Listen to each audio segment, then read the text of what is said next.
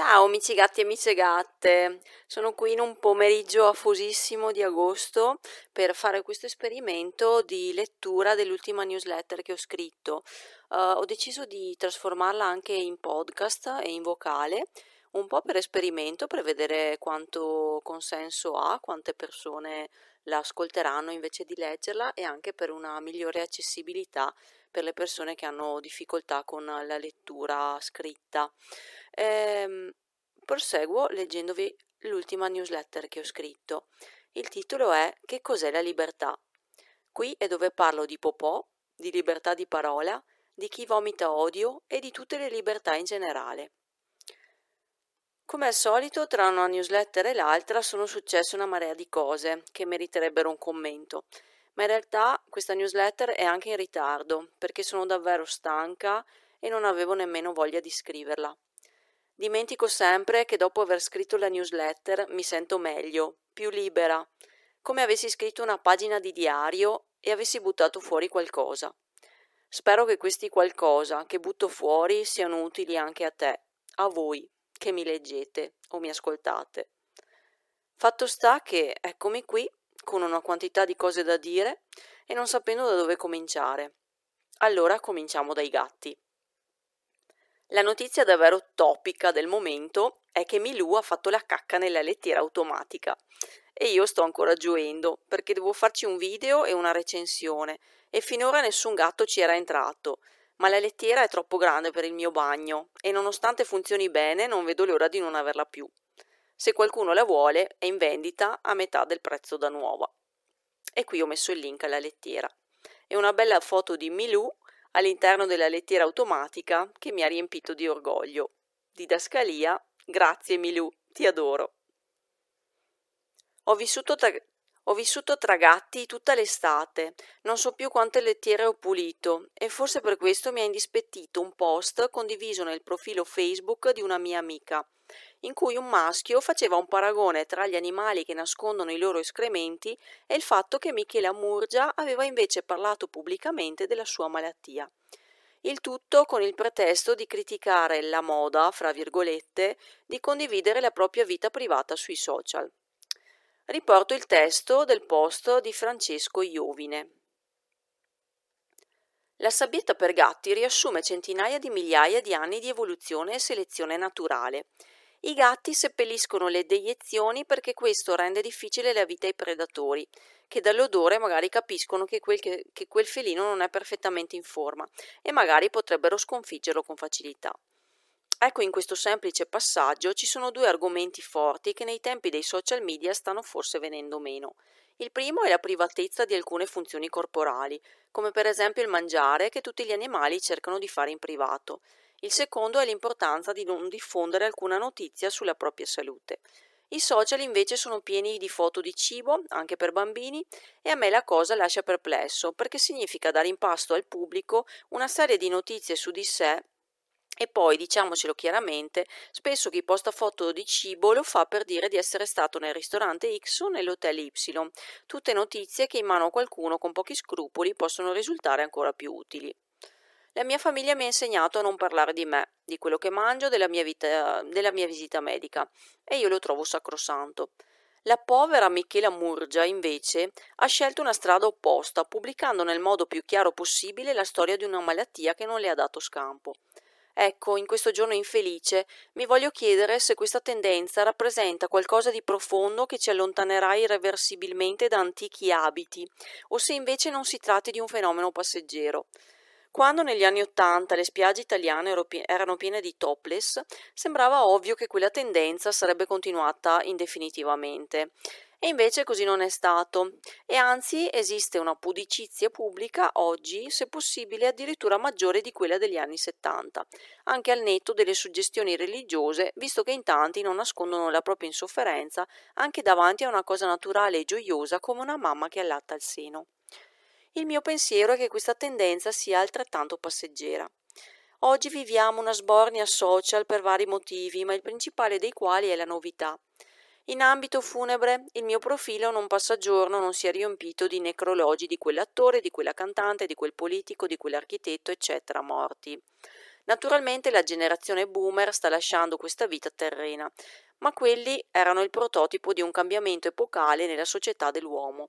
Un concerto come Woodstock, con tante persone e con tanti ambiti di godimento e ricordo, prima non era mai avvenuto. Quindi quando muore un cantante di quella generazione muore il primo di cui ho avuto un ricordo vivido e magari con lui sono stato iniziato ai godimenti del rock, del folk e di quello o di quello che volete voi. Può continuare tutto ciò? Io dico di no. Penso sia un fenomeno temporaneo che presto sarà sostituito da una specie di oblio mediatico. Dunque, condoglianze alla famiglia Murgia, ma penso che questo esporre sui social la parte finale della propria vita non durerà molto. Prosit. Fine del post di questa persona. E qua ricomincio uh, a scrivere io. Mi hanno consigliato di rileggere il post a distanza di un paio di settimane dal giorno della morte di Michela Murgia, perché così non avrei provato lo stesso fastidio per il ragionamento esposto, ma così non è stato. Questo post mi genera tanto fastidio, sia per la saccenza con cui è stato scritto, fra parentesi, la povera Michela Murgia, che espone al pubblico la sua malattia, sia per l'incipit che prende a prestito l'argomento popò di gatto, per finire ad esprimere una opinione che lascia davvero il tempo che trova.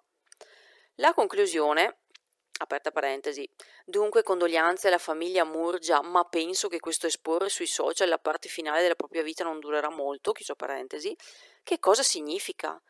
Che ti dà fastidio una tendenza? Condoglianze, ma... Eh, con tanti punti di domanda. Io penso solo a quanta indelicatezza sia servita per fare un posto del genere, per criticare una legittima scelta di una persona.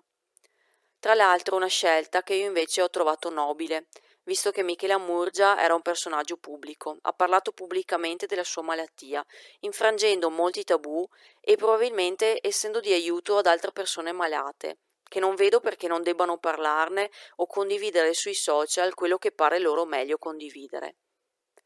Vale sempre quello che ho scritto in questo post dal titolo Quanto conta la propria opinione e qui rimando a un altro post già scritto su Substack e dal sottotitolo e a volte mi chiedo quanto conti esprimere la propria opinione visto che sui social leggo le opinioni di tutti, non richiesta, urlata e spesso ignorante. E qui vi rimando all'altro post. E mi chiedo, la tua opinione divulgata conta davvero? Quando qualcuno invece viene criticato perché quello che ha espresso è incivile, inappropriato, offensivo, allora si tira fuori la frase che va più di moda ora. Non si può più dire niente, invocando la libertà di espressione, di opinione, eccetera. E qui mi allaccio ad un libro che sta facendo notizia oggi, il libro del generale Vannucci, Un mondo al contrario, dove il generale, che scrivo volutamente in minuscolo per esprimere il mio dissenso antimilitarista, vomita tutto il suo odio e disprezzo verso chi non è bianco, etero, maschio, cisgender. Ecco alcune perle scritte da Mannucci. Cito. Gay, non siete normali, fatevene una ragione. Città che si trasformano in luoghi per single benestanti e alternativi, mentre lavoratori, operai e famiglie, scritto in maiuscolo, sono costretti ad abbandonarle quando non sai più chiamare una persona di colore perché qualsiasi aggettivo riferito all'evidentissima e palese tinta della sua pelle viene considerato un, un'offesa. Paula Egonu, i suoi tratti somatici non rappresentano l'italianità. Non è nella natura dell'uomo essere cannibale. Perché dovrebbe esserlo per il diritto alla genitorialità delle coppie arcobaleno? che, si specifica, non sono normali, perché la normalità è l'eterosessualità. Se a voi tutto sembra normale, invece, è colpa delle trame della lobby gay internazionale che ha vietato termini che fino a pochi anni fa erano nei nostri dizionari. Pederasta, invertito, frocio, ricchione, buliccio, feminiello, bardassa, Caghineri, Cupio, Bugger, Buggerone, Checca, Omofilo, Uranista, Culattone, che sono ormai termini da tribunale. Chiudo la citazione. La cosa più vomitevole è lo stuolo di persone che lo sostiene e lo osanna perché ha avuto il coraggio, fra virgolette, di dire ciò che tutti pensano, contro la dittatura, fra virgolette, del politicamente corretto, fra virgolette. Tutte si appellano alla libertà di espressione, fra virgolette, che secondo loro oggi non ci sarebbe più, fra virgolette perché non si possono avere pareri, fra virgolette, che vanno contro la lobby LGBT, fra virgolette. Beh, le parole usate da Vannucci nel suo libro non sono pareri, sono parole razziste, omofobe, sono insulti, sono parole d'odio. E lui è stato libero di scriverle, di esprimerle, tanto è vero che ci ha scritto un libro e ora ci sta pure guadagnando dei soldi. Dove starebbe la dittatura LGBT che non lascia più libertà di parola? Queste persone si sentono bene nella loro libertà di offendere, discriminare e trattare in modo violento altre persone. Le persone dicono sui social che scrivere un libro del genere si chiama democrazia e qui ho messo una screenshot di un post, oscurando il nome della persona che l'ha scritto, in cui scrive il generale Roberto Van- Vannacci vabbè, ha semplicemente espresso ciò che molti italiani pensano. Compagni con la K, mm, palesemente non presa in giro, si chiama democrazia. Io questo libro lo chiamo odio e mi appello anche al reato di ingiuria. E qui cito L'ingiuria è un reato contro la persona e tutela l'onore. Con questo vocabolo tradizionalmente si intende il rispetto e la stima dei quali ognuno gode presso la società e l'idea che si ha di se stessi. L'ingiuria nel diritto penale italiano è il delitto previsto e disciplinato dall'articolo 594 del Codice penale, che recita testualmente Chiunque offende l'onore e il decoro di una persona presente è punito con la reclusione fino a sei mesi o con la multa fino ad euro 516. Alla stessa pena soggiace chi commette il fatto mediante comunicazione telegrafica o telefonica o con scritti o disegni diretti alla persona offesa. La pena è della reclusione fino a un anno o della multa fino ad euro 1032 se l'offesa consiste nell'attribuzione di un fatto determinato. Le pene sono aumentate qualora l'offesa sia commessa in presenza di più persone. Fonte il sito paolonesta.it, un legale. Qual è la cosa più grave? Che un militare di alto grado che dovrebbe difendere, fra virgolette, il paese, odi e sia intollerante in questo modo verso le altre persone. Che tantissime persone siano felici delle parole d'odio che ha espresso. Che ci siano sempre più persone che si sentono in diritto di vomitare odio, legittimate da un governo per il quale esiste solo la famiglia tradizionale, l'eterosessualità, la etnia italiana, la patria. Che dalle parole d'odio molte altre persone passino ai fatti, alla violenza fisica non so quale sia la cosa più grave. So che è grave che una persona pensi che le, parole, che le persone omosessuali non siano normali. Che cosa significa normalità?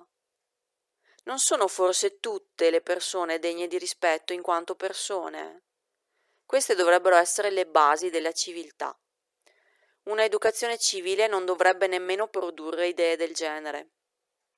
Un'educazione civile insegna che tutte le persone hanno pieno diritto di essere quello che sono e di perseguire la propria realizzazione nel rispetto degli altri. Data questa base imprescindibile, che io sia lesbica, single, benestante o non, mamma, suora, femmina o queer, nera, bianca, nata in Italia o altrove, sposata, zitella, grassa, pelosa o coi capelli bianchi, che io abbia un gatto o un maialino e gli metta il tutù rosa o celeste e io mi vesta di fogli d'alluminio o in seta.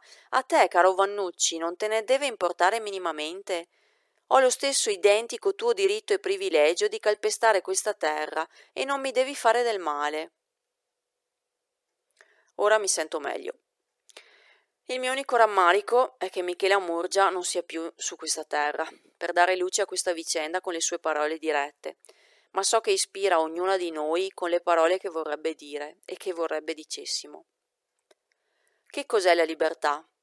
La libertà è poter disporre di se stessi, Di fatto, nel nostro mondo, gli unici che possono disporre di se stessi sono i maschi bianchi etero, cisgender, medio ricchi, che possono disporre di se stessi talmente tanto da poter scrivere un libro in cui si sentono orgogliosi di odiare tutte le altre.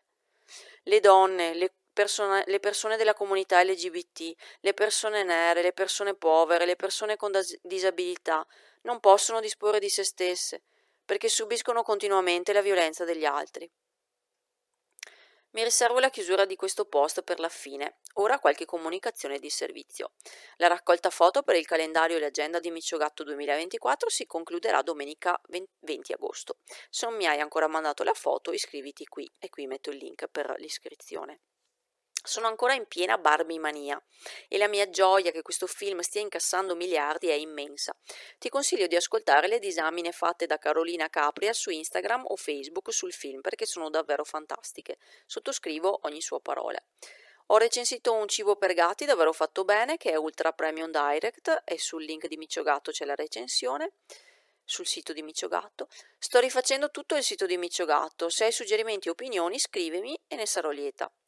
Micio Gatto è sempre libero e gratuito e se vuoi puoi offrirmi un caffè su Coffee oppure sottoscrivere un abbonamento mensile a questa newsletter. Per promuovere questa newsletter e raccogliere tanti iscritti c'è il programma di referral, dove puoi diffondere anche tu la newsletter ed avere dei premi in base a quante persone fai iscrivere. A chiusura di questo articolo ti lascio con le parole più belle che io abbia sentito da tanto. Grazie Chiara Valerio per aver ricordato così Michele Amurgia e qui c'è il link al video della, dell'intervento di Chiara Valerio al funerale di Michele Amurgia, che è spettacolare. E chiudo scrivendo: Per la libertà non staremo più zitte. Grazie per avermi ascoltato. Scusate per qualche impappinamento nella lettura della newsletter. Spero che vi sia piaciuta e aspetto i vostri pareri. Ciao amici gatte e amici gatti.